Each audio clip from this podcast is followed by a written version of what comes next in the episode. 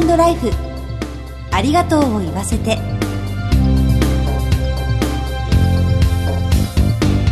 こんにちは。番組パーソナリティの久保井あさみです。皆様いかがお過ごしでしょうか？この番組では知っておきたいお葬式を中心とした就活に関わる情報をお届けしています。いつかは訪れるその日のために様々なゲストにお越しいただいてお話を伺います。このハートライフありがとうを言わせては2016年の10月から放送が始まり今回で100回目の放送となりました。いつもお聞きいただいているリスナーの皆様に感謝申し上げます。ありがとうございます。そこで女優の財前直美さんをスペシャルゲストにお迎えして財前さん流の人生計画の立て方についてお話を伺ってまいります。この後ご登場いただきます。お楽しみに。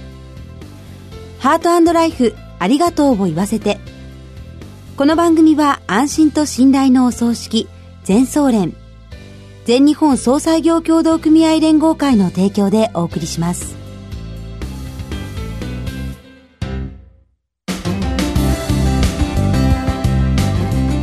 改めまして番組パーソナリティの久保井あさみです。早速ゲストをご紹介いたします。女優の財前直美さんです。よろしくお願いいたします。よろしくお願いいたします。今回こちらの放送100回目ということなんです。わあ100回目おめでとうございます。ありがとうございます。そのゲストに財前さんにお越しいただいてとても光栄です。こちらこそありがとうございます。よろしくお願いいたします。お願いいたします。この3月で芸能生活丸35周年という財前さんには2回にわたりスペシャルゲストとしてご登場いただいております。はい、前回は大分での暮らしと就活につながるお考えを伺いました。2回目の今日は財前さんの日常から生まれたアイデアをもとにした人生計画の立て方についてお話しいただきたいと思います。はい、財前さんのご著書がこの度、公文社から発売されることになっているんですよね。はい、おめでとうございます。ありがとうございます。こちらのタイトルが、自分で作るありがとうファイル。はい、私も拝見させていただいたんですが。ありがとうございます。ご著書の冒頭に素敵なご家族のお写真がありましたね。ね家族写真を、はい、入れさせていただきました。財前さんとご両親、そして息子さんとの、はい、はい、3世代で。はい。素敵ですね。ありがとうございます。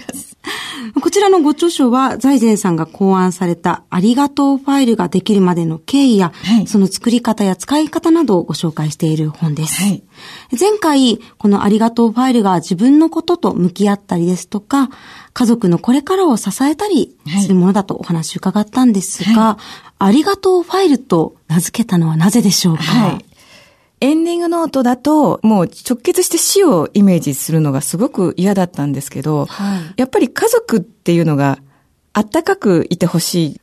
で、ありがとうって、まあこの番組もそうですけど、はい、私魔法の言葉だと思ってるんですよ。絶対に人を不快にさせない？はい。やっぱり感謝の言葉だし、このありがとうっていう言葉は、なんて素敵なんだろう。やっぱりありがとうを言ってると優しくなる。でしょ？お互いにありがとうって言い合うのってすごく優しい空気になるので、はい、なんか私の中ではすごくこう魔法の言葉だと思ってます。それで、ありがとうファイル。はい。まあ、ファイルは今までのノートと違って、積み重ねていくっていうことにもなるでしょう。はい。だんだん分厚くなって。はい。だんだん分厚くなってきて、なんか家族の歴史、自分たちの足跡を作っていくっていう作業になるので、はい、ファイルっていうタイトルにしました。素敵な名前ですね。今の理由を聞くとよりありがとうファイルって。改めて口にしたくなりました。そうですよね。ありがとうってお互いに言うのっていいですよね。いいことですね。こちらのありがとうファイルの中には、親へのインタビューという項目がありましたね。はい、これ、新しくて楽しい考え方だなと思ったんですが、どう思いつかれたんですか？これはですね、母が、はい自分が書くっていうことにすごく悩んで、で、いろんな思い出も浮かぶじゃないですか。はい。で、それを一つにするっていうこともなかなかできないと。だけど、聞いてくれたら答えることはできるって言われたので、はい、もうそっからの発想です。紙と向き合って、ただペンを走らせるだとやりづらいけれど、はい。まあ、財前さんとの会話でだったら、はい、会話で自分がこう聞いて、例えばどうしてほしいとか、あの、病気になった時どうしたいとか、施設に入れるのはどうとかっていうことを、もうインタビュー形式で聞いてしまった方が、すぐ答えられるっていう楽しさがあるみたいで、で、その中でこう思い出とかもあるじゃないですか。昔どうだったとかって聞くと、はい、え、そんなんだったのって意外に知らない親のことが聞けるっていう。へー。それも楽しかったですよ。まあ話は長くなりますけどね。もう次に質問に行きたいなとも思うこともありますけど、はい、またそれが家族にとっていい思い出になるだろうし、はいやっぱり字っていうのはこれからね、紙がなくなる時代になってくるわけですよね。だから、両親の字っていうのも書いてもらわないと、あ、こういう字だったなっていうのがすごく後で、こう身に染みますから。手書きの字っていいですよね、はい、この字がやっぱりね、孫にまでも伝わっていくっていうのは、なんかいいことだなと思って。うん、字といえば、ご著書の中には財前さんの。はい、もう汚い字と絵が え、そんなことないです。絵文字もとても素敵です。可愛らしいイラストが入っているんですよね。ねはい、これも財前さん直筆のものなんですか、はい、私が書いたものです。こういった手書きの文字やイラストがあると、本って読みやすくなりますね。ああ、そうですか。なんかね、硬いことばっかり書いてても、はい。こうなんか教科書読んでるみたいに 私がね、思っちゃって。自分でありがとうファイルを作るときにも、ああいったイラストを描いたりとか。そうです。あの、シールを貼ったりとか、はい、まあ私の中では、母が料理上手なので、こう今のうちにレシピ聞いとかないとお袋の味みたいな。そういうのを伝えていきたいなと思ってて。はい、うん、そういったこともこの心に余裕があると言いますか、はい、時間がある、今だからできることですね。そうですね。うん、もう、本当聞けなくなってしまったら自分が後悔するなと思って、はい、今のうち元気なうちに聞いておきたいなって思いました。なんか私、あの、母が作る手羽先の煮物が好きなんですけれど、今、レシピ知らないっていうことに気がつきました。そうでしょ？はい。味は、もう下では覚えてるけど、はい、いざ自分が作ろうと思ったら、うん、あれ？醤油何使ってんの？とか、だしもそうだし。そうですね。聞いといた方がいいです。本当にそうですね。はい、今、ハッとしました。うんまあ、こういった食にしても何にしても日常を見直して書き留められるありがとうファイルですが、はい、自分のこれからそして家族のこれからを支えていくファイルですね。そうですね。で、一番おすすめしてるのは、あの、ライフプランを書くのがあるんですけど、はい、父親が何歳で自分が何歳で子供が何歳っていう、はい、その表を書くと、大体こうマネープランも子供の大学って大体医者になるって言ったら2000万とか、はい、そういうふうなことをちょっと書き込んでおくと、なんかそれなりのお金の出し入れとか、はい、ここまで今働けてるうちに貯金しとこうかなとか、そういう計画も立てられるので、はい、一目でわかるし、で、おじいちゃんおばあちゃんの記念日とかにお祝いをしてあげようとかっていうのも、あ、今年だとかってい。うふうにすぐ見れるので、それはすごくお勧めしてます。パッと見渡せるのはいいですね。後半にあるもしもの時のページには、はい、就活ライフケアプランナーの資格を取るときに、財前さんが学ばれたエンディングノートの知識が活かされたところだと思うんですけれども、はい、前半のすぐに役立つページを書いた後だと、これを書き残しておかないと家族が困るかもというポイントも想像しやすくなりますね。うん、それに、やっぱり最初から、貯金いくらあるのとか、はい、お墓どうするとかっていう話って、やっぱりみんな警戒しますよね。ああ、そうですね。急すぎると。急すぎると、あんた狙ってんのかい？みたいなことに思われてしまうんで、はい、なんかそれよりもなんか今生きてる今を楽しむ方向を先に聞いといて、うん、だけどこれも大事だよねって教えてってぐらいの方向に持っていってあげてくださいみたいな。はい、ああ、ライフプランを立てていく中で、はい、ところで、そうです。っていう流れがあると考えやすいっていうことなんですね。絶対に必要なんですよ。そうですね。うん、例えば、葬儀社への事前相談なども、そういった流れやお金のことが把握できていればしやすいですよね。それに一緒に自分がね、ついていって、こう、意見を聞くっていうのも大事だと思います。はい、あ、そうですね。うんお葬式も多様化しているので、はい、個々のニーズが今、うん、いろんなパターンがありますもんね。そうですよ。逆に自分の好きな個性で決められる時代になってくると思うんですよ。はい。好きなものをどうなのかっていうのを聞いとけば、はい、もう子供としては、あ、お母さんこれさえやっとけば安心なんだって思えるじゃないですか。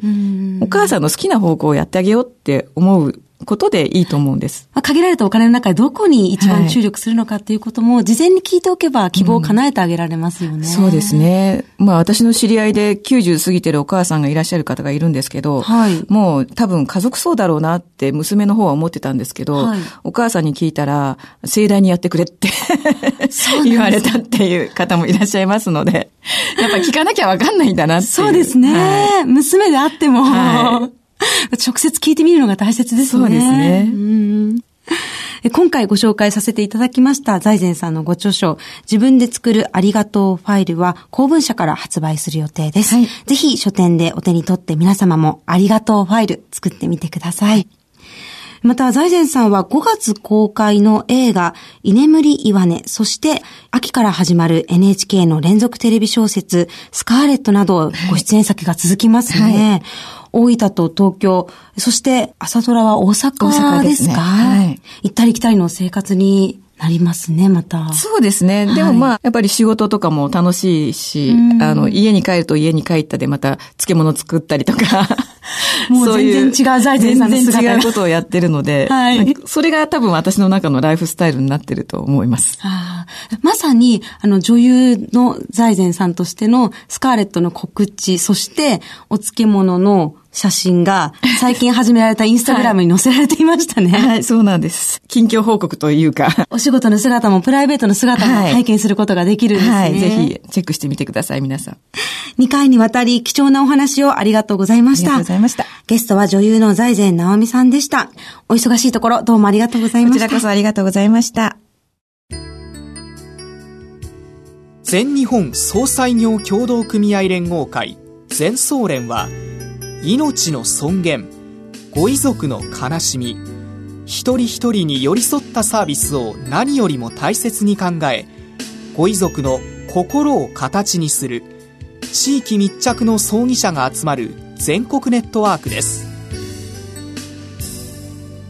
全総連加盟店ではお葬式の専門家である葬儀事前相談員総裁ディレクターが皆様からのご相談をお受けしております。お葬式のご依頼は安心と信頼の全総連加盟店まで。詳しくは全総連ホームページをご覧ください。すべては個人ご遺族のために全総連全総連